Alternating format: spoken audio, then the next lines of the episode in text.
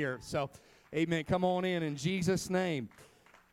If you have your Bibles, we're going to be turning open to the book of Genesis, chapter 17, and just kind of going to recap a little bit here today about what we talked about, amen, last week.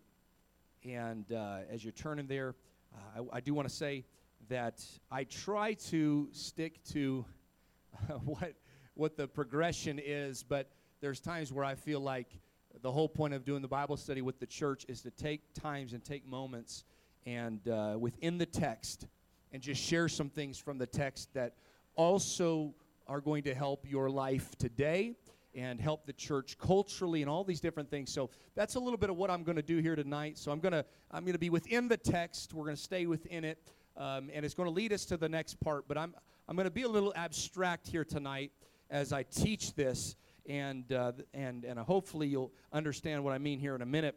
Uh, but I do have a couple questions. I'm going to save one of the questions that I received. Both are great questions, but I'm going to save one of the questions I received in that box. And, and in case you didn't know, there is a box in the back. If you have any questions relating to the Bible, so you can ask them. I'm going to save one of these questions because it will be addressed in a future Bible study. Uh, but I got a question in here. Uh, when we were going through our lesson uh, about Abram, Abram meeting with the king of Sodom. And the question was, why wasn't the king of Sodom named? And I think this is a great question because that shows that somebody is becoming a student of the word and they're noticing these nuances. And and and really, when we read the book of Exodus, for example, and uh, you can and this I'll talk about this more when we get to Exodus.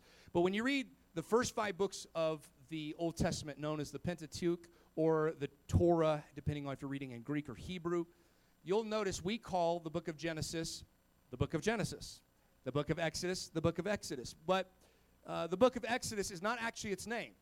That's just what we called it in English. When you look at it in Hebrew, the book of Genesis is named after the first few letters of the book. So, in the beginning, the genus, the Genesis. And that's why we call it. But when you look at the book of Exodus, for example, it says this. This is the first few phrases. That's how you get the title of the book in Hebrew. These are the names. And if you notice in the book of Hebrew, in the book of Exodus or the book of names, it is actually letting you know who is important and who is not important based on whether or not the Bible gave them a name. Notice how the Bible says in Exodus, and I'm just quoting off the top of my head, there arose a new king that knew not Joseph. It names Joseph, but not Pharaoh. Amen. Pharaoh not being a name, it's being a title of king. Because it's trying to let you know Joseph is important, but Pharaoh is not. It names the midwives that were wise. And, uh, and, and it names, uh, it was, we later get the name of Moses' mother, and we get the name of Moses' sister Miriam, and, her, and their brother Aaron. And we get all these names of people that would seemingly be insignificant, but when you look at Pharaoh, who should be the most, uh, the most important character in the first little bit of that book, he's not even named. It's the same thing with the fact that it would name Melchizedek, but it wouldn't name the king of Sodom. Because the king of Sodom is not important, Melchizedek is. Abram's important, but the king of Sodom isn't. So, amen. Everybody said, Praise the Lord. And so, we're going to kind of recap this. We talked in Genesis 16 uh, about, about Abram who got discouraged, and in a moment of discouragement, after many years 10 years wandering through the land, getting frustrated with the process, his wife came up with a, a, a new idea. Let's do this without the help of God. And that's always going to spell trouble. And everybody said, Amen. And they said, We're going to take Hagar, who we got from Egypt. Amen. Another detour gone wrong. We're going to we're going to trust in something other than the Lord we're going to make this happen by our own means and by our own effort. Again, a typology of how the law works. It's done by human effort. You know, religion simply says this, and law based thinking says this try harder, do more. Amen.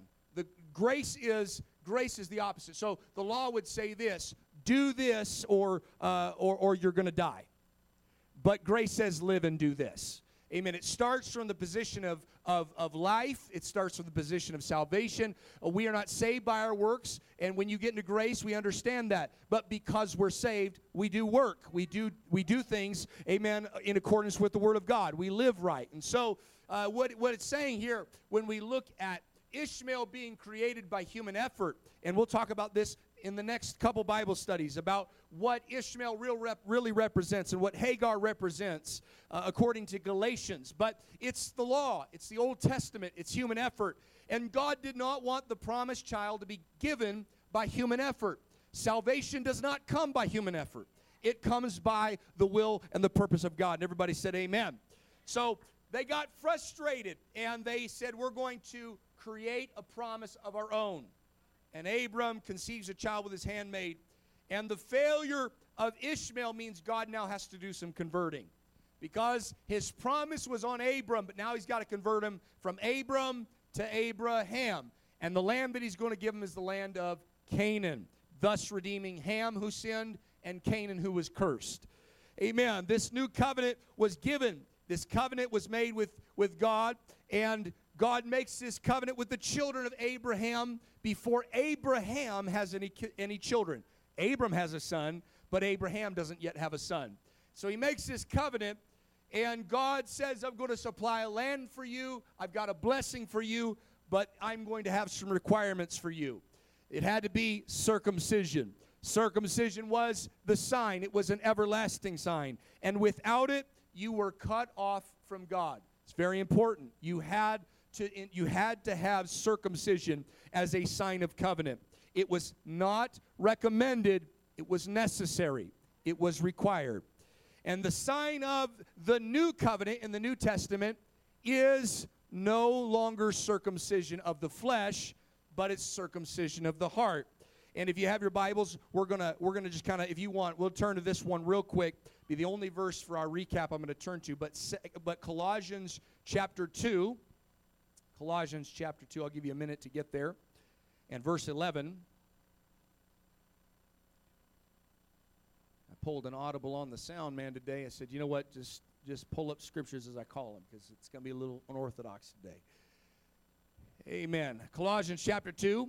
In whom you are circumcised with the circumcision made without hands, in the putting off of the body of the sins of the flesh by the circumcision of Christ and it connects these two thoughts the circumcision of Christ, which Romans calls the circumcision of the heart, buried with him in baptism. That's what y'all did on Sunday. You were buried with him in baptism. But I, I love it because Jesus didn't stay in the grave. Three days later, he got up. And we didn't, we didn't put y'all into the water and leave you till the bubbles didn't come up. Amen. Everybody here, thank God for that. They didn't leave me under. Amen. But you are risen up out of that watery grave, and you are now to walk in newness of life. The Bible speaking, all things are passed away. Behold, all things are become new. Hallelujah. Thank God for baptism. Amen. The Bible says, Bear with him in baptism, in which you are risen with him through the faith of the operation of God who hath raised him from the dead. Again, if you want, you can read Colossians chapter 2. It'll give you a deeper understanding how he nailed our sins to his cross. Just an incredible, incredible story there. But the circumcision of the New Testament is no longer physical. It is no longer, um, it is no longer the Old Testament rite of, of physical mutilation, but now it is being buried with him in baptism. And so when somebody says, I'm, I'm not saved by works, I don't need to be baptized, they misunderstand what work is. And I said it last week, but work is when God told Abram to get a sharp rock. That's work, it's by human effort. But when we are simply joining him in baptism and he's doing all the work by washing our sins away, it, it, was no work at all. All I had to do was get in the water and be baptized. We found last week in Mark 16, 15 through 16, that we don't we, we must not only believe, but we must be baptized to be saved. We read in John 3, 3 through 5, amen, that we must be born again of water and of spirit. We learn in Acts 2:38 that baptism is for the remission, the washing away of our sins. We learn in Acts chapter 10, verses 44 through 48, that they were commanded to be baptized in the name of Jesus. It wasn't a recommendation, it was a requirement. We learn in Acts chapter 22, verse 16, that baptism washes away sin. And we learn in 1 Peter 3 and 21 that baptism saves us. Praise God. Amen. In baptism, we learned last week is always administered in the name of Jesus Christ and only in the name of Jesus Christ. And everybody said, Amen. If you have your Bibles, we're going to turn back to Genesis chapter 17. And we're going to finish this. Amen. And we're going to continue on in our Bible study here today. Chapter 17 and verse 22. Genesis chapter 17 and verse number 22. So God gives them the covenant of circumcision. And notice this. And he left off talking with him. And God went up from Abraham. God told him what to do, and then God left. He left off talking with him. He stopped speaking with him. He gave him the reassurance of the promise, he gave him the covenant, and then he stopped speaking with him. He told him that this is what he reaffirmed to him in chapter 17 that you and Sarah, your new names, Abraham and Sarah, not Abram and Sarai, new people that have now have the new circumcision, that are new creations in this old covenant, you are going to have a son. It is going to be by a miraculous birth, being over 90 years old. It's going to be miraculous. And you are going to name him Isaac, which means laughter. God had already preordained what his name would be. And verse 22, God left off speaking with them. Verses 23 through 27, Abram obeyed all that God commanded him in regards to circumcision. It didn't matter if they were related to Abraham or if they were just a servant in his household. They all had to endure circumcision. Amen. The Bible even says that they all must, they all had to. There was no other way, just as it is with baptism. We all must be born again. Everybody in the house or a stranger in the house had to be born again according to the Old Testament law of circumcision. Amen. And so let's go to Genesis chapter 18. And this is where I'm going to lead into today. You'll understand why I said it's a little orthodox, but we're going to get into it. Amen. We talked about a, a fundamental theology for salvation last week. And today we're going to talk about Christian living a little bit. And this is going to be uh, important. Genesis chapter 18 and verse number 1. Genesis 18 and 1. And the Lord appeared unto him in the plains of Mamre, and he sat in the tent door at the heat of the day. We are getting the benefit of hindsight. We know who came to Abram, but Abram doesn't know who came to him. Abram sees that there in verse 2, he doesn't know who's coming to meet with him. He lifted up his eyes and looked, and lo, three, mo- three men stood by him. And when he saw them, this is his first response. He ran to meet them at the tent door. Now, notice, he didn't see three angels, he didn't see three men in glowing apparel. Amen. He just saw three strangers. And this was the reaction of a 99 year old man. So, all my elders in the house, get ready. Amen. We're going to we're going to help you out here today. Amen. When he saw them, he ran. All my elders, get ready to run. No, I'm kidding. I'm kidding. He ran to meet them from the tent door and bowed himself towards the ground. Man, there's a lot of popping and cracking happening right there. 99 years old. And he said, My Lord, if now I have found favor in your sight, pass not away, I pray thee, from thy servant. Let a little water, I pray you, be fetched, and wash your feet, and rest yourselves under a tree. And I will fetch a morsel of bread, and I will comfort you your hearts. And after that you shall pass on. For therefore you are come to your servant. And they said, So do as thou hast said. And Abram hastened into the tent unto Sarah and said, I'm sure every wife would love this. Hurry up, make a meal, three measures of fine meal, knead it, and make cakes upon the hearth. He said, We got to hurry up and cook some dinner. Why? Because there's some strangers that have unexpectedly, unannounced, showed up at our house. Um, I, I know every wife would just love that late night, middle of the day, doesn't matter what it is, just hurry up and make some food because we've got guests that we were not anticipating to come. And all the ladies said, Amen. especially how he, he talks to her. I don't I don't know. That's kind of dangerous, even at 99. I mean, she just got to she just got to push him over, and it's over. Amen. But now notice what he does. And Abram ran unto the herd and fetched a calf, tender and good. Notice he's doing this all himself. Now I want you to notice something about Abram. Abram is called in the Bible. He's one of the few people in the Bible, if, if uh, and, and if memory serves me, he's the only person in the Bible called the friend of God. Abram, who is the father of the faithful, the friend of God. I want you to notice his heartbeat. He sees these three random people, these strangers, and he runs. And he catch he grabs a calf, tender and good, he gives it to the young men, and he hastened to dress it. He said, All right, guys, let's get this work going, but I'm going to work on this. And he took butter and milk and the calf which he had dressed and set it before them. And he stood by them under the tree, and they did eat. Okay, I told you it's going to be a little abstract here today, but this is going to be good for your personal life. This is going to be good for our church. It's going to be good for Christian living.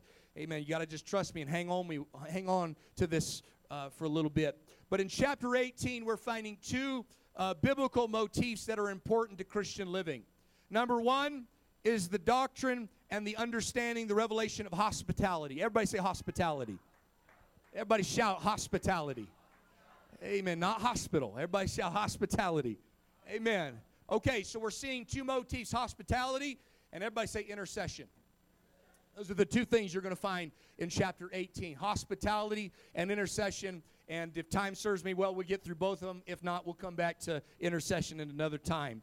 But in Genesis 18 1 through 8, we see Abraham finds three strangers. And I just want to say something real quick. Amen. The Bible says in verse 1 the Lord appeared to him. And there's a lot of people that, without reading the context of the scriptures, they see the number three, and if they are of a, a, a, biblical persuasion that is not accurate with the rest of scripture, they would say, Look, there's the Father, Son, and Holy Ghost. That's not what that's saying. In fact, if you just follow the text a little further, you will find it is the angel of the Lord and two angels. These two angels depart from Abram. So again, we're seeing one Lord, not three, one and then two angels that go off and they go down into Sodom and Gomorrah later on in the chapter. You can read that for yourself. But I want you to really notice this that the Lord appears unto Abraham, but Abraham doesn't know it's the Lord. Abraham just sees three random strangers. He did not get the insight that we have got from this text. Uh, yet at 99 years old, he is running around getting water, making sure his wife, who's also in her 90s, is cooking and making bread. And he's running and, and, he's going out to the farm and he's grabbing the calf, not the not the worst one, not the least one. He's grabbing the very best. Amen. And he's going out there and making sure uh, he's milking some cows and he's getting some butter together and he's getting the very best that he can provide, not for royalty not for the rich, not for those that you would expect him to do that for, but for three strangers that showed up unexpectedly and unannounced. Amen. He's got food cooked and he's serving them, not serving himself. He's watching them eat and he's not getting food for himself. He is waiting on them like we go at a restaurant and they wait upon us. Is there anything I can get you? Do you need anything? Can I, can I, what, what other way can I serve you? Can I make sure that you got everything? You get where I'm going. We're going somewhere here today. Amen. Is there, what can I do for you? You know, there's a lot of people, they talk about waiting on the Lord. We sang about it on Sunday. Amen. But they always want to wait on the Lord like this. You know, just, all right, God, I'm waiting. Hurry up and show up. Yep. I'm waiting. I'm being patient, a little impatiently patient, but I'm there. But I want to tell you, wait is a lot more than that. Wait means to serve, it means to intertwine yourself, it means to get intermingled and, and to get mixed in with. And I want to tell you, as people of God, we are called, and I preach about it, we're called to wait, but it's not just to sit and do nothing, it's not inactivity, but it's to involve oneself in the work of the Lord. We talked about it, but Jesus is going to return. Amen. And when he returns, I wonder what's he going to find us doing? Are we going to be sitting there with our arms folded just waiting according to what the world calls wait? Or are we going to do some biblical waiting uh, where it's what else can I do? How else can I serve? In what avenue or what area in which I can involve myself taking care of strangers is a commandment throughout the Bible. But before it was common practice, Abraham was the one doing it. Before it was a biblical command, Abraham was doing it. And some people say, well, no, that was just the practice of the day. No, it wasn't. Amen. When Abraham went into Egypt, he tried to lie. He said, hey, he told his wife, he said, just, you're really pretty, so just say you're my sister. Because he knew they weren't about to invite him over for dinner. They were about to kill him. Amen. And later on, you'll find he, do, he does it again. When he comes before Abimelech, he sees Abimelech and he says, "You know what? Just act like you're my sister because I because the customs of the time." And you even find that that Lot when he's in Sodom and Gomorrah, he tries to do what Abraham's doing, but he's doing it for a different reason. He says, uh, Come into my house. Now, he's not doing it out of love, he's doing it out of fear for those angels. He doesn't know they're angels, they're just strangers. And he knows how wicked the city is. And I have no doubt he learned some of these things from Abraham. But this thing that Abraham does, we look at it like, oh, yeah, that's supposed to happen. But we take for granted that there was no Bible, there was no law, there was no word. And yet, in the heart of Abraham, he said, We're going to be hospitable. Abraham said, We're going to take care of these three strangers. In fact, he said, Don't leave, don't go anywhere, just stay here under my tent flap. Stay here under the shade of the tree, and I'll serve you. At 99 years old. Deuteronomy chapter 10, if you want to turn your Bibles, verse 16.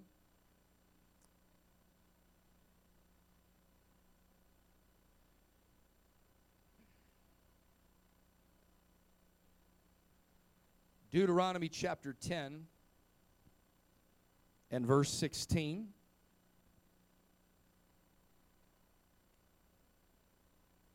Now, if there's anything my brain's got, it's like a hyperlink.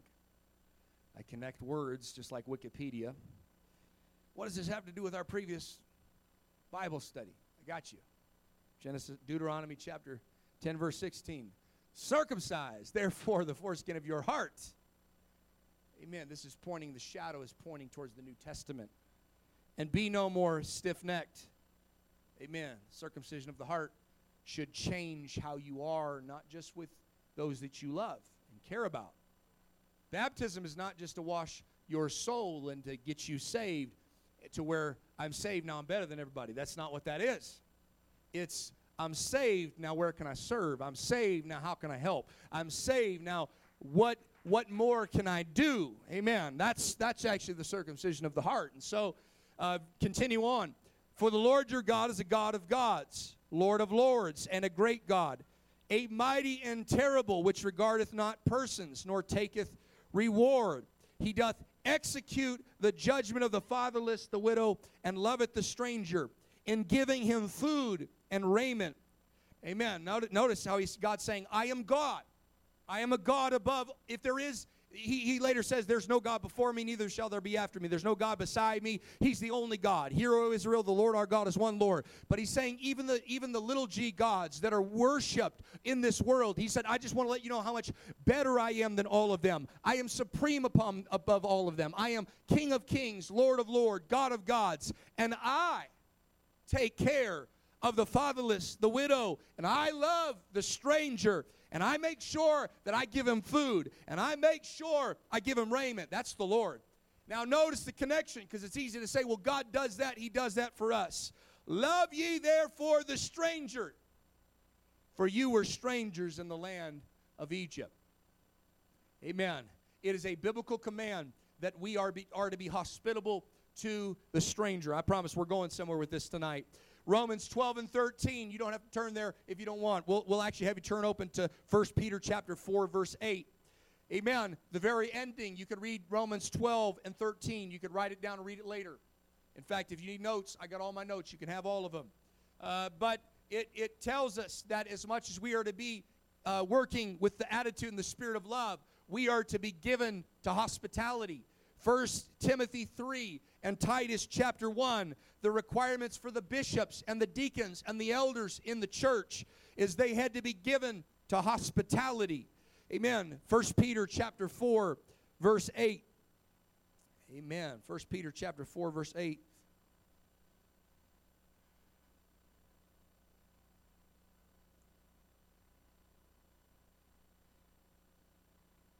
Amen. It says this, and above all things, have fervent charity among yourselves, For charity covers the multitude of sins. Now this is going to be this is going to hurt. Get ready, it's going to hurt all of us a little bit. Use hospitality in what spirit? The spirit of love. One to another without grudging. Everybody think about Thanksgiving dinner and your weird uncle. You ever use hospitality because you felt like, well, I have to, but it's not the spirit of love and it's you really didn't want to, and you do it begrudgingly. He's saying the higher standard of the grace of the law of grace is this you do things with love and you do them without being begrudging the fact that you had to do it. You ever done something for somebody and you didn't want to do it and you felt and you were mad that you had to do it, but you, you put on a smile? I get it. There's times for that. There's times for that. But the higher law is this is that we get to a place where we're so full of love. Amen. We're so full of the grace of God and the goodness of God that when we serve one another, we love one another. It is not, amen, just to, it's A, it's not to get a one up on one another. It's not to keep tally and to keep track. Well, I've done five good things for them, and they've only done two good things for me, and so I'm a little angry and I'm a little mad. That's not what that's saying. It's saying we operate in the spirit of love, the same spirit that Jesus operated in. That agape, that unconditional love. And we use hospitality one with another. We don't do it begrudgingly. Amen. Uh, listen, you'd be better off not inviting anybody over to your home than to invite them over to your home and hate it the whole time. You'd be better off just uh, to, to not, not go and spend time with people, amen, than to be there and hate it the whole time and be mad about it and have a sour attitude about it. You just, it'd be better for you to wait until you can pray through to let love so strike you that all of a sudden, I want to tell you what love can do. Love will make you more hospitable. Love will make you want to be around people. I I notice people that are not full of the Holy Ghost or have not prayed through in a while. The Bible says the love of God is shed abroad in our heart by the Holy Ghost. When you see people that don't want to be around other people, amen, I usually can tell their Holy Ghost is a little low. Amen, because the Holy Ghost will make you love the unlovable. The Holy Ghost will make you handle people that are hard to handle. The whole It'll make you put up with people that you don't normally put up with when you're full of the Holy Ghost. Now, let me just say this everybody's starting somewhere.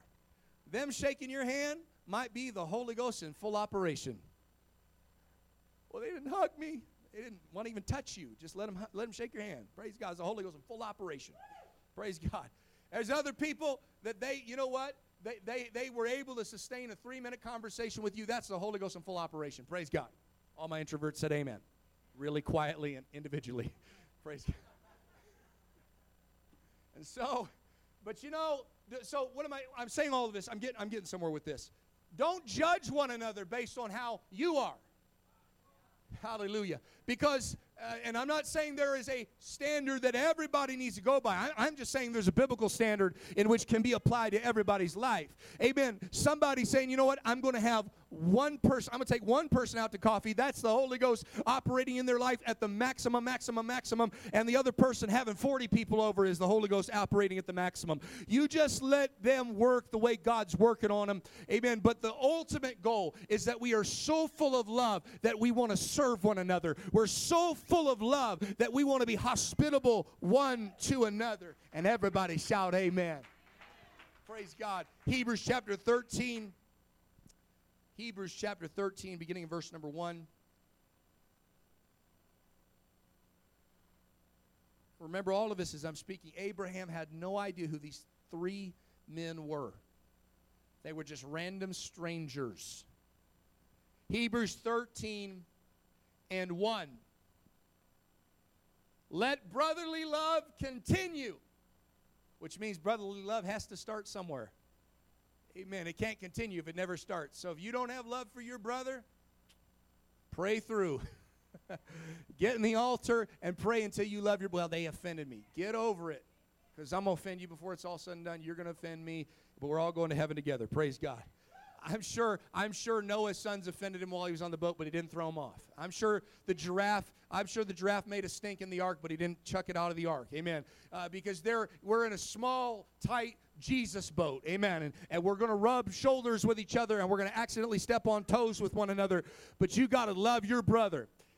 I just want to say that. You got to love your brother. You got to love your sister. We're all in one Lord, one faith, one baptism. We're all part of one body. Amen. We're all called in one hope of our calling. We're all in this together. We're all part of the body of Christ. We're all part of the bride of Christ. And I'm just, I'm not saying, I'm saying, I'm not saying any of this because I feel things off. I'm just putting it, I'm just reminding it to be in the culture. Let brotherly love continue. Well, they offended me. Let brotherly love continue. Forbear one another, love one another, take one another's burdens, pray for one another, fast for one another, lift one another up when they've fallen. Uh, when you see your brother overtaken in a fault, ye which are spiritual, strengthen such a one. That's hospitality, that's serving, that's brotherly love.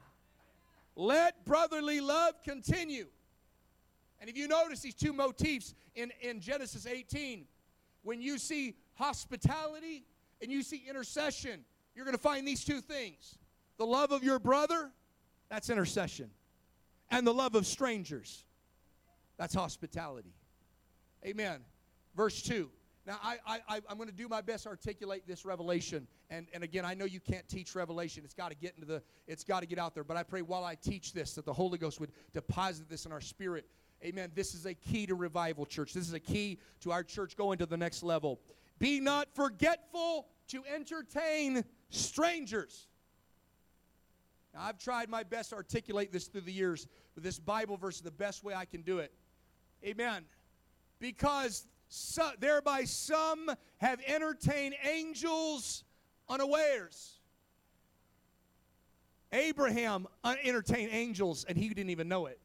He was entertaining the Lord and he didn't even know it. He was just doing what his heart full of love called him to do. He was just being hospitable. And if these were three random dirty farmers. He would have taken care of them. But just like he took care of these angels and anybody else that came by, I want to tell you, this, this is powerful because when you consider what happens to Abraham after this moment, the angels don't say anything to him except for, yeah, go ahead and be hospitable. They don't say anything until after he has served them. And after Abraham has served them, all of a sudden they start saying, this time next year, the, the word of the Lord has come. Your wife is going to have a son. And there's now a fulfillment of prophecy and promise.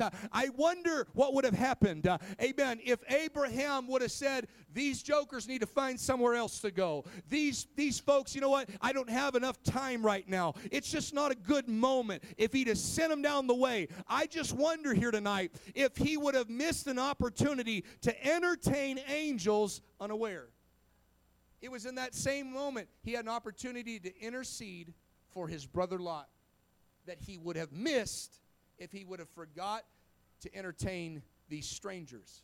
Now, I, have tried to articulate this the best I can, but I remember, and, and many of you that have come from other places that have, that have seen great revival, I have, I have seen with my own eyes that every season of our church was unique in my home church where I came from. There were seasons where we expanded and we grew by a lot of people. And then there were seasons where we lost a lot of people. But in that season where it seemed to dip, when everybody's morale was low, amen, just put this in your pocket for the future. Amen, when people felt like abandoning ship and jumping overboard because it's never going to happen. In those moments, I can mark it down in my brain. I remember their faces. I remember their names. I remember what they were when they came in. That God would send in people that were hard to love. It'd be one thing if he sent them in in times when the church is excited. Oh, we'll just we'll just shuffle it under the rug and hey man, praise God. And uh, and I, I remember there were moments like this. I, I remember one man, and I'll just say one story for the sake of time, but I got more than we have time. Brother Nick. Brother Nick, we picked up Brother Nick. He was about six foot five, about 400 pounds. Dude was huge. And, uh, and Brother Nick was coming from the Carlisle. I used to teach a Bible study at this, this borderline insane asylum. It was like a check in, check out type hotel. I'll tell you the cool stories later. But uh, we picked up Brother Nick. I don't even know how we got connected with him. He just showed up one day. We didn't, we didn't get connected with him. Uh, he connected with us first. He just came in. And Brother Nick, I'm to be honest with you, Brother Nick smelled. Brother Nick talked a little bit funny. It was because he was in Vietnam and he had shrapnel in his head. and, and he'd say, Praise the Lord, brother. And Brother Nick would say amen at the wrong times, and he would always clap off beat. Amen. Some of y'all got that gift. Praise God. Amen. Some of y'all got that gift, and then you add a little extra pizzazz to it with a tambourine. Praise God. But but but he would he would clap off beat and he would say amen at the wrong time and he'd stand up to testify and he forgot his belt praise god amen it was not very churchy oh man it was not very pretty but you know every so often brother nick would walk in and that shrapnel would shift in his brain and he'd go from praise the lord brother to the lord is my shepherd i shall not want he leads me beside the still waters as if he was back in vietnam and he was quoting scriptures Brother Nick was very difficult. He was frustrating. You know, y'all just sit there and act holy. You ain't never dealt with nobody like this. I know when I came to church, I was kind of like this. Hard to love, hard to deal with, just annoying. And he came at one of the hardest times in our church's existence, and we thought, could you just send some normal people? Amen. I've worked with people long enough and I've pastored long enough that sometimes I just pray, God, would you please just send us some normal people? Hallelujah. And then I remember God brought me into the church, and I'm not that normal, and so such were some of us. And Brother Nick was hard to deal with, but I remember the church, as hard as it was, was so full of the love of God that we took care of Nick as best as we could. I'm going to and we picked him up even though it was an hour away to get him to drop off. And, and we just made sure we got him to and from church. And i'm trying to prepare apostolic revival center for the revival god wants to bring us and the revival god's going to bring us and the souls god's going to bring us they're going to come in by the droves like Brother Nick. They won't always smell right. They won't always look right. They won't always act right. We've already had that. This church has got a great track record of loving on these kind of people, and I believe it's part of the success uh, of ARC. But I just remember Brother Nick. Uh, we loved him, we loved him, we loved him, we loved him, even though he was hard to love. And Christmas Eve, a couple years, about a year later, Brother Nick died, and we put on a funeral for Brother Nick. And only people that showed up was his mom and his dad from his family and the entire church. What a testimony for his mother and his father. And I, I can't correlate this by, by the attendance record. I can't go back and ask the secretary, can you show me the service Brother Nick died? And we all showed up, and can you show me the next service? And there was a million people that showed up. I can't show you that, but I can promise you this that after people like Brother Nick came through and the church proved that we would love on them, I want to tell you there was a great swelling of the church. Uh, it took the church from, it, it wasn't that everybody showed up that was easy to love, it was the people that were difficult to love. They were hard to love. And I just have to believe God was sending some strangers by to see how the church would handle them. And God was sending some strangers by to see how the church would love them. And if we pass the test of the stranger, God would send a mighty miracle. God would fulfill promises. God would fulfill prophecies. God would send miracles, signs, and wonders. I just want to prepare the church. God's about to perform miracles, signs, and wonders. But it doesn't start miracles, signs, and wonders. It starts with strangers. It starts with people that get on your nerves. It starts with people that just treat you a wrong way, uh, that step on your toes, uh, but you say, I'm going to love them anyways. Uh, I'm going to be hospitable to them anyway. Oh, somebody ought to clap your hands and give the Lord some praise. Amen. So I, I, I, can't articulate this. I can't, I can't put it on a graph for you, and I love graphs love spreadsheets, but I, I, I can just tell you, I remember every season that, that this happened. And every season that this happened, uh, amen, if we passed the stranger test and the hospitality test, God would send a great revival and we would have miracles, signs, and wonders. And I want to tell you, church, amen. God's already done it here at ARC. Amen. And there's been times, amen, that we passed and we failed. I don't know what those times are. Amen. But I want to tell you, God's going to keep sending those strangers.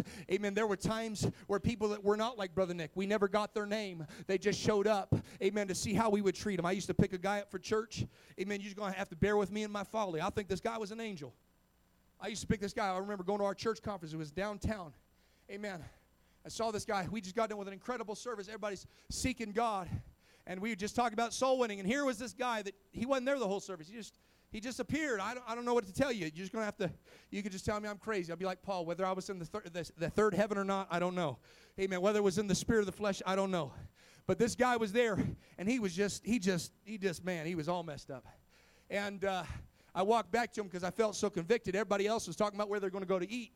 Nothing wrong with that. Please don't misunderstand me. Amen. We got lives to live and things to do. I'm not saying anything opposite. Amen. But I just felt convicted for myself. And let me just put a plug here. Uh, do not put onto other people the, the, the very uh, compelling things God's putting on you. God might be compelling you to do something that He's not compelling. Is that all right?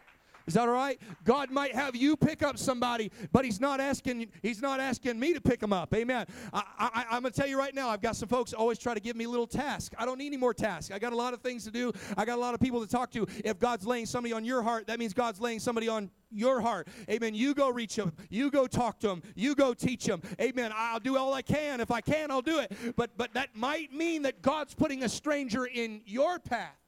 And I'll never forget, I just I told this guy, I said, hey, we got church on Sunday, I'll pick you up. And man, I tell you, I, I wanted to stand 30 feet back from this guy. He hadn't showered in three years. He said, I'm outside the mission. I said, I'll, I'll be there at this time. And I'll be honest with you, I didn't want to show up, but I showed up. And guess who was standing there? This guy was standing there. He got in my car, and I had to roll the window down in the wintertime. It was, it was bad. Amen. He stunk my car up for the entire week until the next Sunday I picked him up. I'm not kidding. I'm not kidding. I tried to shower it, do everything, shampoo it, and he got back in. And on the last time I picked him up, he just gave me a little poem that he wrote about being a Christian. I don't remember what it was. I should have taken a picture of it, but back then I wouldn't really think about that. Because I thought I'll see him next week. It was incredible. It was about the reality of Christianity, how we are to love the unlovable. And I went back the next Sunday. Lo and behold, he was not there. But every time I picked him up and brought him to church, he didn't smell right. It was tough. But the people loved him. And they treated him well. And a great revival came from that. Amen. I just feel like we ought to lift up our hands for a moment. I'm, I'm going to teach a little bit more from the Bible, but I just want to, hopefully, that gets into your spirit because I believe that God's about to send a mighty revival to this church, and God wants to use the likes of you and I to be hospitable to the stranger, and God's going to fill our boat with all types of fish. Would you pray all across this house? Praise God. I'm going to teach this real quick. Matthew chapter 25, verse, verse 35. You may be entertaining angels, and you may be entertaining Jesus. You never know. You never know. Well, Pastor, what Bible are you reading out of? Well, this one right here Matthew 25. You just pull it up in your Bible. Verse 35, 25 and 35. Jesus speaking, For I was hungry and you gave me meat. I was thirsty and you gave me drink. I was a stranger and you took me in, naked and you clothed me. I was sick and you visited me. I was in prison and you came to me. Then shall the righteous answer him, saying, Lord, when did we see you hungry and feed you? When did we see you thirsty and give you something to drink? When did we see you a stranger and took you in? When did we see you naked and clothe you? When did we see you sick or in prison or shut in? And we came to visit you. And the king shall answer and say unto them, Verily I say unto you, insomuch as you have done it unto one. Oh, we got to do it to a million of them. No. Find one. Find one person. You know, somebody put it best. What you wish you could do for all, do for one. I want to reach the world, so I'm going to work on one. Hallelujah. If you want to reach Carson City, work on one person in Carson City. Amen. And and the stranger you'll encounter is not the stranger I'll encounter. And, and I'm not saying every stranger is going to come in and be an angel or be the Lord. Amen. But Jesus is saying, as you've done it unto one of the greatest. No, no, the greatest, right? Isn't that what it says? The best to the least. Even if it's one of the least. Now, this is church for all people. You, we have people come from all walks of life. You're going to have people that own their own businesses. They, they, man, maybe they got a yacht. Praise God for the yacht. We'll take a church trip on the yacht. Amen. Uh, and then there's going to be people that don't have a car. They walk to church. People from all walks of life. You never know. They're strangers, but God's going to send them. And he said, In so much you've done it unto one of the least of these, my brethren, you have done it unto me. Amen. Skipping back just a couple chapters, Matthew chapter 10, verse 42. I hope this is all right. I told I already prefaced it's a little unorthodox here tonight, but it's within the text, amen, of what Abraham did. And the reason that Jesus even talks about, the reason the Old Testament even talks about it, amen, is because Abraham, amen, in fact, I, I personally believe it's because of prophecy Abraham received before the stranger showed up. God told him that one day your children are going to be strangers somewhere. So when he saw strangers, he wanted to make sure. We don't believe in karma. We don't believe in paying it forward, but we do believe you reap what you sow. Hallelujah. We do believe, amen, that we want to sow bountifully and we want to sow good things and we want to we want to we want to show forth love. And everybody said amen. And so uh, verse 42, and what and whosoever shall give to drink one of these little ones a cup of cold water only in the name of a disciple, not even the master, just in the name of a disciple. The person that's given the water isn't even a disciple. Okay, you're going to notice something here. Verily I say unto you, he shall in no wise lose his reward. That's how we often read stuff like that or believe stuff like that. We often believe it is those that are hospitable to the great that become greater if you rub shoulders, you know, in, uh, win friends, influence people. You got to get in the right circle, got to get in the right crowd. That's going to make you a better person, help you climb up the ladder. You know, I, I, I thank God for everybody that uh, you know that that wants to bake me a cake. Amen. God bless you. Uh, Gluten free is preferable. Amen. But you know, I want to just say this: it, it's it doesn't say whosoever does this and gives the pastor this. It says whosoever takes and finds one of these little ones. You know, in that day and time, in the Roman time, uh, that, that children were despised. In fact, when the children came to Jesus, the disciples said, Get rid of them.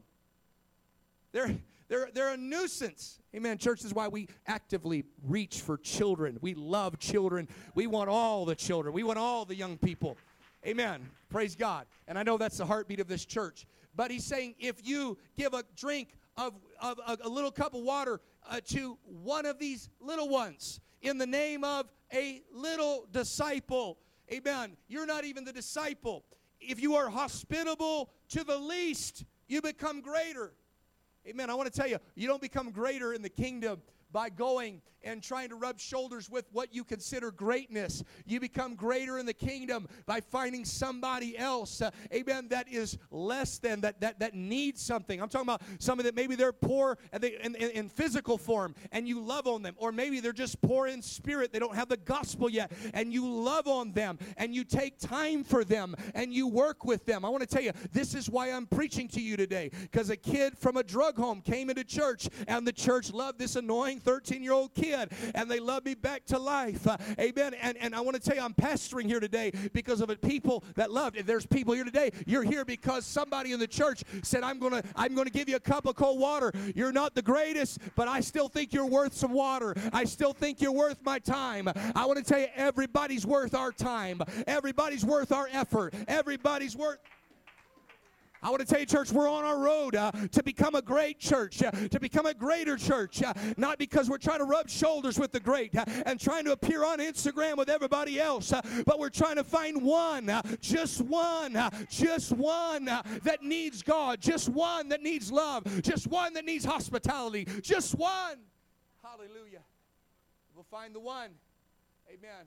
He says, You're going to get a reward. Luke chapter 14, and I'll end here. Verse 12.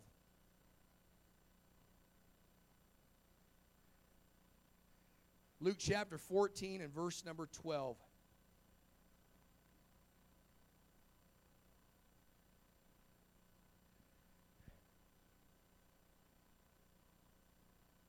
Then said he, oh wait, I hear a couple more pages. Luke chapter 14, verse 12. If you're Writing it down. Jesus speaking. Then uh, said he also to, the, to him that bade him, When you make a dinner or a supper, call not thy friends, nor thy brethren, neither thy kinsmen, nor thy rich neighbors, lest they also bid thee again, and a recompense be made to thee. Now, is Jesus saying don't eat with your friends or your family? No. No, he's not saying you don't he's not saying you have to share Thanksgiving meal uh, with everybody but your family, although you might like that. That might be a good one. Save a lot of arguments, praise God. but he's saying this there's people that have a custom They only invite the great. They only spend time with people they think are worthy of their time. Now, I'm not saying, please understand, I hope you, hope you hear my heart. I don't think that, I'm not saying this because I feel like anybody's like this. Amen. I'm not saying this because I think that, man, people need to be, I don't think we need to use the word to beat anybody over the head, anyways. But, but I think that this is something that we can get from Abraham, who didn't have a law. Amen. He's, he's, he's serving under Melchizedek, who the Bible says Jesus is after the order of Melchizedek, and the attitude in which he deals with strangers. He didn't need a law to tell him to take care of strangers and to love on people. Amen. He didn't need a, a, verse or a chapter. Amen. He just he just saw a stranger. He saw somebody in need. Was like, man, I better help him. Amen. He knew what it was to wander in a land that was not his. He knew what it was to be a stranger. He knew what it was to enter into areas that were not safe. He knew what it was. And I want to tell you, every person in this building, that you've got a testimony of what God has done in your life. Please, for the love of God and the love of people, don't forget where God brought you from. Hallelujah. Let me just say this don't let our cars ever get too nice that we can't fill it with people. Don't let our church ever get too nice where we can't fill it with the sinner. Amen. Don't let our come on, come on, somebody. Don't let us, don't let us ever get so perfect and so put together that the imperfect aren't welcome. I want to tell you, they're always going to have a place at ARC. They're always going to have a place in our Somebody said if you got more than you need, build a bigger table, not a higher fence. I'll say it again. When you get more than you need, don't build a bigger, don't build a higher fence, build a bigger table. I want to tell you, this is what made the church great in Acts chapter 2. They continued steadfastly in the apostles' doctrine, breaking of bread and prayers from house to house. Well, brother, I just don't like people coming over my house. All right, that's all right. So, you know, maybe that's you at the max of the Holy Ghost working in your life. That's all right. Amen. Uh, everybody's got to have a line in their life. You know, you got to have a line. Maybe you're not the type of person that says, I'm going to let everybody move in with me. That's all right. There's nothing wrong with that. You don't have to. You don't have to do that. There's no. You know, and I love when people use these verses. And I'm just going to say this for the sake of everybody. It's like, oh no, what is Pastor saying? Oh my goodness, is he saying I have to do this, that, and the other? No.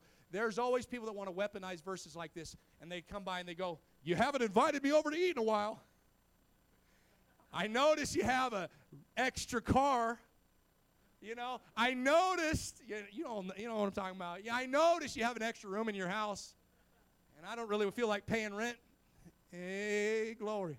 I notice that you have, you know, they're, that's a greedy person. They're looking at everything you have, and they've actually got a better accountant than you do. and they're looking at everything you got. Amen. And they, they should work for the IRS because they've audited you. They know exactly what you what you got, what you own, and they're auditing it to find out, well, brother, you need to share that. No, don't let somebody weaponize this. And, and, and don't let somebody who's not saved or not a Christian try to tell you what a Christian is. You let the Bible teach it to you. Amen. If is that balanced? Are we okay here? I'm not saying you gotta you gotta invite Carson City to live in your backyard. This ain't becoming tent city. That's not what I'm saying. But what I am saying is we gotta be we gotta be mindful to entertain strangers, to entertain the least of these, to entertain people that cannot repay us at all. Let's finish the verse. When you make a feast, it means you got more than enough. Listen, if you're struggling to make ends meet, don't be like my father. Love my father, great thing. He'd give away our food to somebody else when we needed food. He'd give our rent money when we needed the rent money.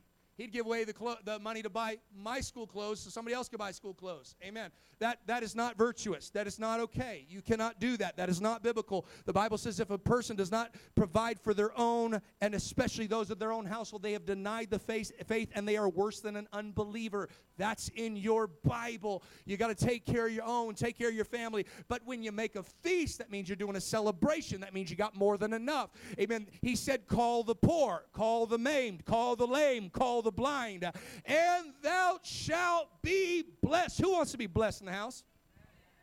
Who wants to have more than enough? When God gives you more than enough, I give you the secret to getting more than more than more than enough. When God gives you more than enough, you bid people that can't repay you. You take people, you help people out that, that you expect nothing back from them and God looks down and says, That person is going to be blessed. Uh, that person is going to be taken care of. Uh, hey, they, they can't pay you back, but I can. Uh, that person can't take care of you, but I can. Uh, that They don't have enough to repay you, but I own the cattle on a thousand hills, and He's a God that takes care of the widow, the fatherless, the stranger, the down and out. And He's a God that'll take care of those that take care of those kind of people. Let's stand across the building and let's lift up our hands all across this house. Come on. If you want to be blessed, lift up your hands. Come on, Abraham. Amen. Your miracle, your promise, the answer to your prophecy is in whether or not you can be hospitable. Amen. Sodom and Gomorrah, you're about to be judged based on how hospitable you were to two angels uh, that you didn't recognize as angels. Uh, you tried to defile them and wreck them, uh, and God said, I'm going to judge this city. Uh, Abraham, you took care of the stranger, you loved on him, you fed him, and you got an answer to your prayers. I can't articulate this any better. I wish I had better words. I wish I had better words. But this is a revelation. Well, who's the stranger? It's like when Jesus was asked the question, Who then is my neighbor? You know, your neighbor is not my neighbor. You know why? We all live in a different neighborhood. Right? It's a simple, simple. Which means God is going to put somebody in your neighborhood to be for you to be a neighbor too. The, the, Jesus tells the story of the, of, of, of the Good Samaritan. The priest and Levite, they walk by, and guess who's lying in their path? The stranger. And this is what they did. Somebody else needs to take care of that. I'm gonna be honest with you. I'm never gonna do a barbecue in your neighborhood. It's not gonna happen but I can do one in mine. Praise God. And listen, I want to be balanced. We do church barbecues, we do all sorts of stuff. We invite the whole city out. But you know, and there's times we do family barbecue. We just invite a few people. We just do a, you know, do a couple things. But this is a key to revival church. It's finding a moment where you can invite people that have no connection to the church. Hallelujah. I might just preach myself here tonight. I don't know. We'll see and you find people in your path. You work with them, I don't. You go to school with them, I don't. Amen. There are people that contact you when they have trouble, not me. Pastor, can you talk to this person? I will. i am willing to. I'm willing to. The truth is, God's going to put them in your path. And there are people that, if we're not careful, we'll get so busy in our life that we'll think, not my responsibility. I'm going this way.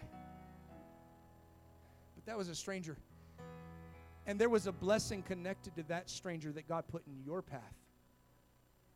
Ooh, I feel the Holy Ghost. I want to be blessed. I wonder how many miracles, and provision, and blessings are connected to connecting with your stranger. A stranger that God brought into your life. You know, for all my extroverts, we've never met a stranger. It's just a friend we haven't met yet. But you know, there's some introverts, you're really good at texting. I know. You're really good at Facebook. A little too good at Facebook. Probably need to get off of it because you do too much of it. But you know, use what you got. Oh man, Pastor, I want you to come over. I'll try. Got a busy schedule. I'll try. I love it, man. I, I love. We try. You know, we're we. I hope you know since we got here, we try to be hospitable. We try to take people out. to eat. We we love spending time with church people.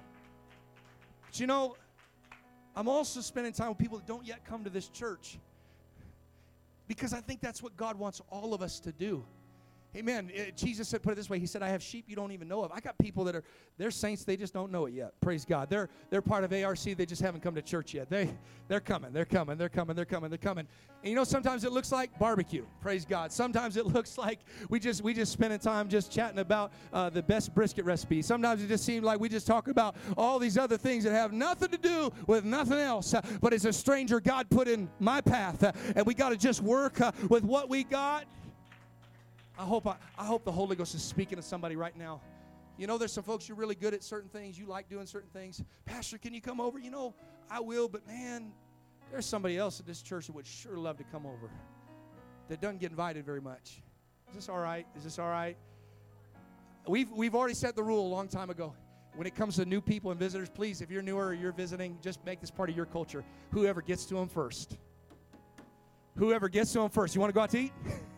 Man, these people are too excited. Yes, we are. Yes, we are. It's whoever gets to them. For, well, I'm sorry, but I already got five invites. I hope before it's all said and done, said and done in ARC, amen, that there's people before they even leave the building. They've got 10 invites to go out to grab coffee, to go grab food. I want to tell you, that's a secret to revival. You never know if they're going to be a saint of God or if they're just a stranger that God was bringing into the building for, for a test. Would you lift up your hands?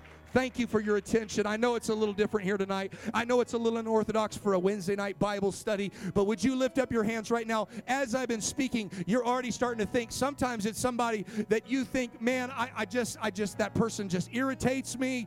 Amen. Or maybe it's somebody you actually get along with. That's all right. What, why don't you pray about them right now? Why don't you pray, God, uh, amen, would you open up a door for me to talk with them about you? Uh, would you open up a door an opportunity for me to share the gospel? Gospel. Would you open up an opportunity for me to invite them over to my home? We'll just talk about the Lord. We'll just talk about the word. We'll just we'll just talk about the things of God. Would you open up an opportunity uh, for me to go meet with them at coffee or meet with them at a restaurant or meet with them somewhere and entertain strangers?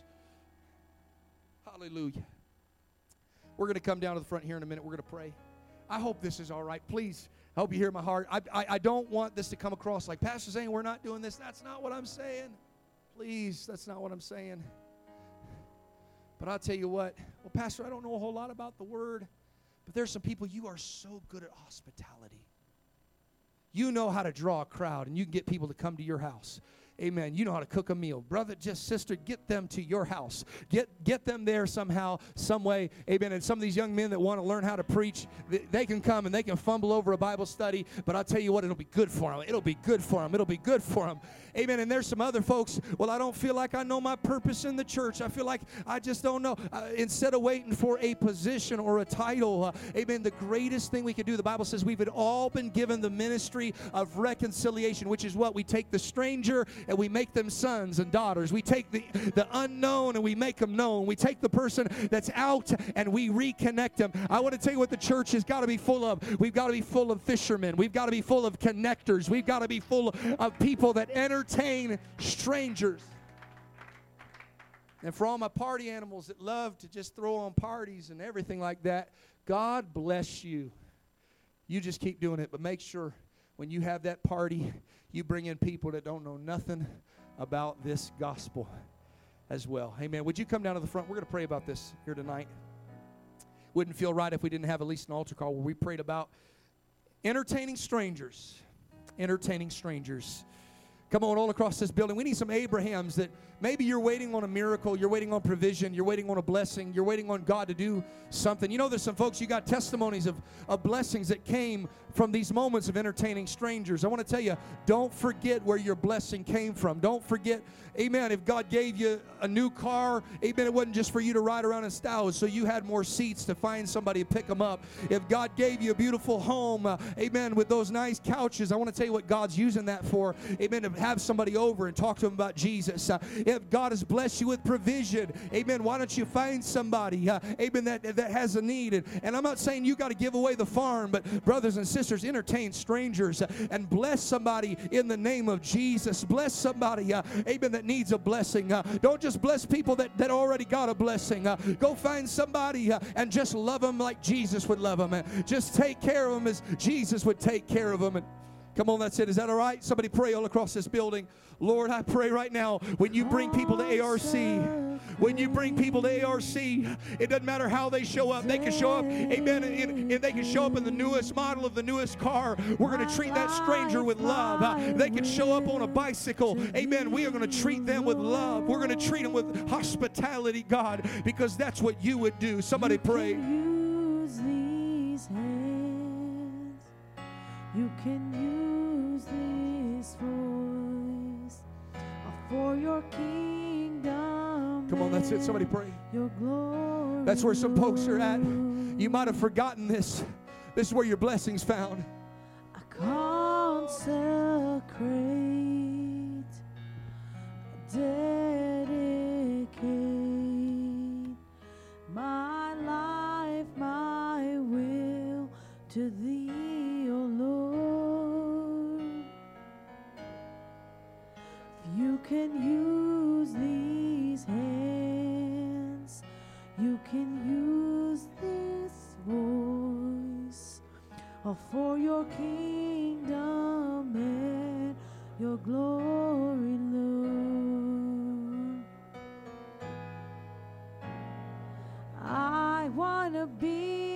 a willing vessel, a vessel you can use. To be a willing vessel, the instrument you choose. I want to empty of myself, available to you.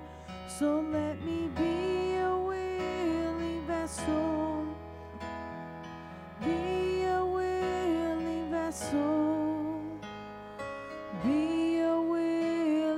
vessel you can use. Maybe an unknown place or a foreign soul. I am yielded now. Send me, I'll go to share this gospel with those who have never heard. I empty myself completely yours. I want to be a willing vessel, a vessel you can use. I want to be instrument you choose. I want to empty of myself, available to you. So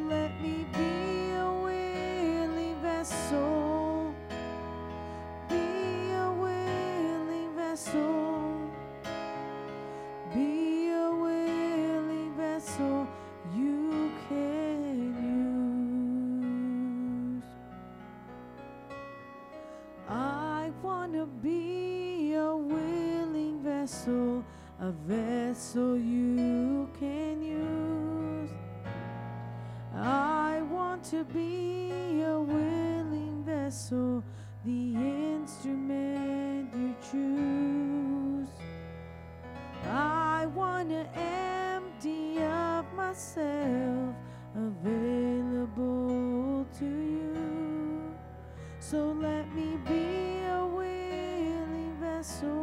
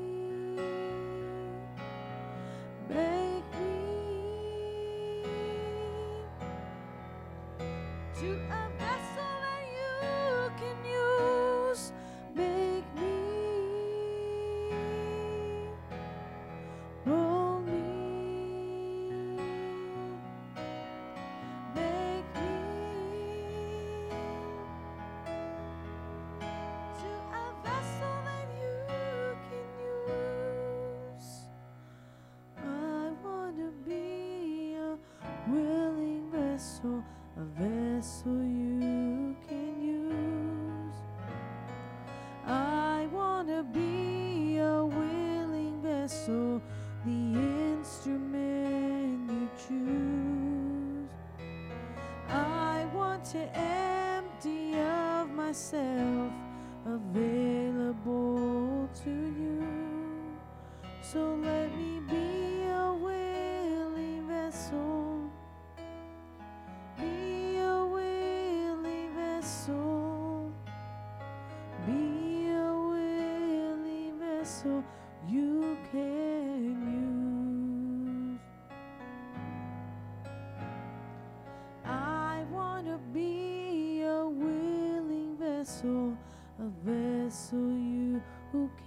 Would you lift up your hands as we pray this?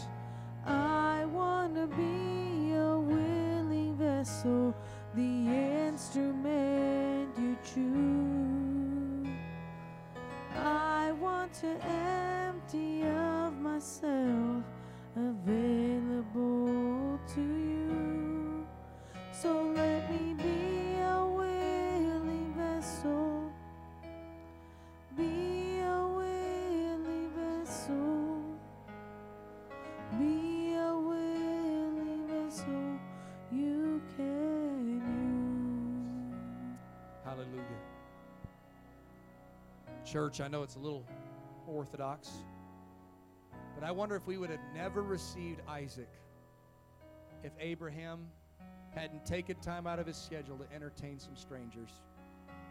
I wonder if he would have wandered for another 30 years before the promise was fulfilled. If he wouldn't have taken time out of his schedule to treat somebody who the rest of the world would have treated like dirt, to treat them like royalty. It wasn't until they opened their until the angel of the Lord opened his mouth and said, "This time next year." It reminds me of the of the of the woman that was the uh, the somebody help me out here, Shunammite woman. That this man would walk by, and week by week she'd see him walking by. She looked at her husband. She said, "God's stirring my heart to do something for this guy who's wandering." It wasn't, "Oh, this guy is going to give me a he's going to give me a word he's going to prophesy i'm going to have a kid all my miracles are going to work out and she had a vision of what would come. No no no no that we get the benefit of reading the bible. They don't get that benefit. They just see a stranger.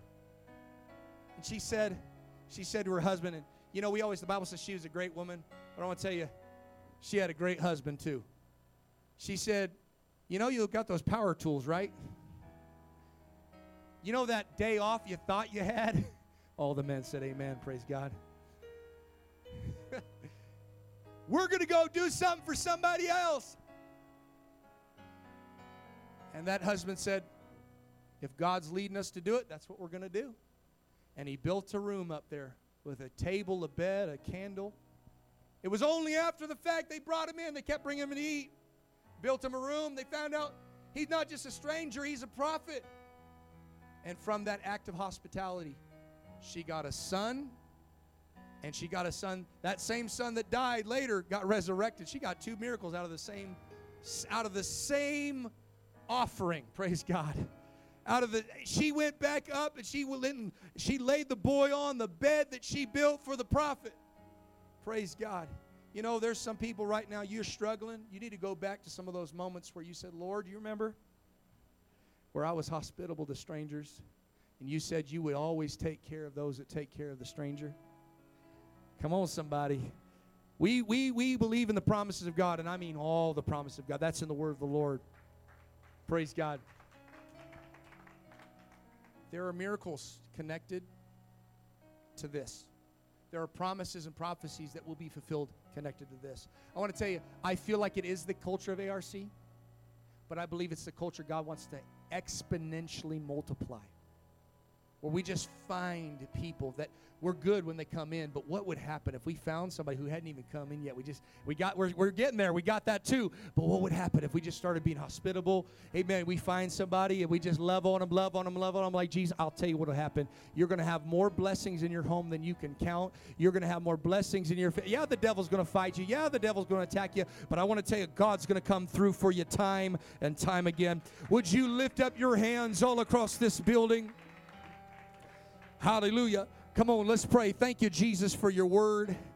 Hallelujah, Lord. I pray, God, that this, amen, that this is a cultural thing, God. This is a building lives kind of thing right here. And I pray, God, that you would put this so deep in our spirit and deep in our soul. Amen, God, that when we see somebody, amen, this stranger might come in different shapes and sizes. Uh, the stranger might come in homeless. Uh, the stranger might come in owning a business. It doesn't matter how the stranger shows up. All that matters is we're going to love them like you love them. We're going to treat them the way you would treat them. Amen. And I believe, God, there's blessings connected to that in Jesus' name. And everybody said, Amen. Would you give the Lord one more hand clap of praise? Hallelujah. Shake hands, be friendly, love one another. Let's not forget Sunday service at 1:30 p.m. Invite somebody. Let's go find a stranger, bring them to church. In Jesus' name, God bless you.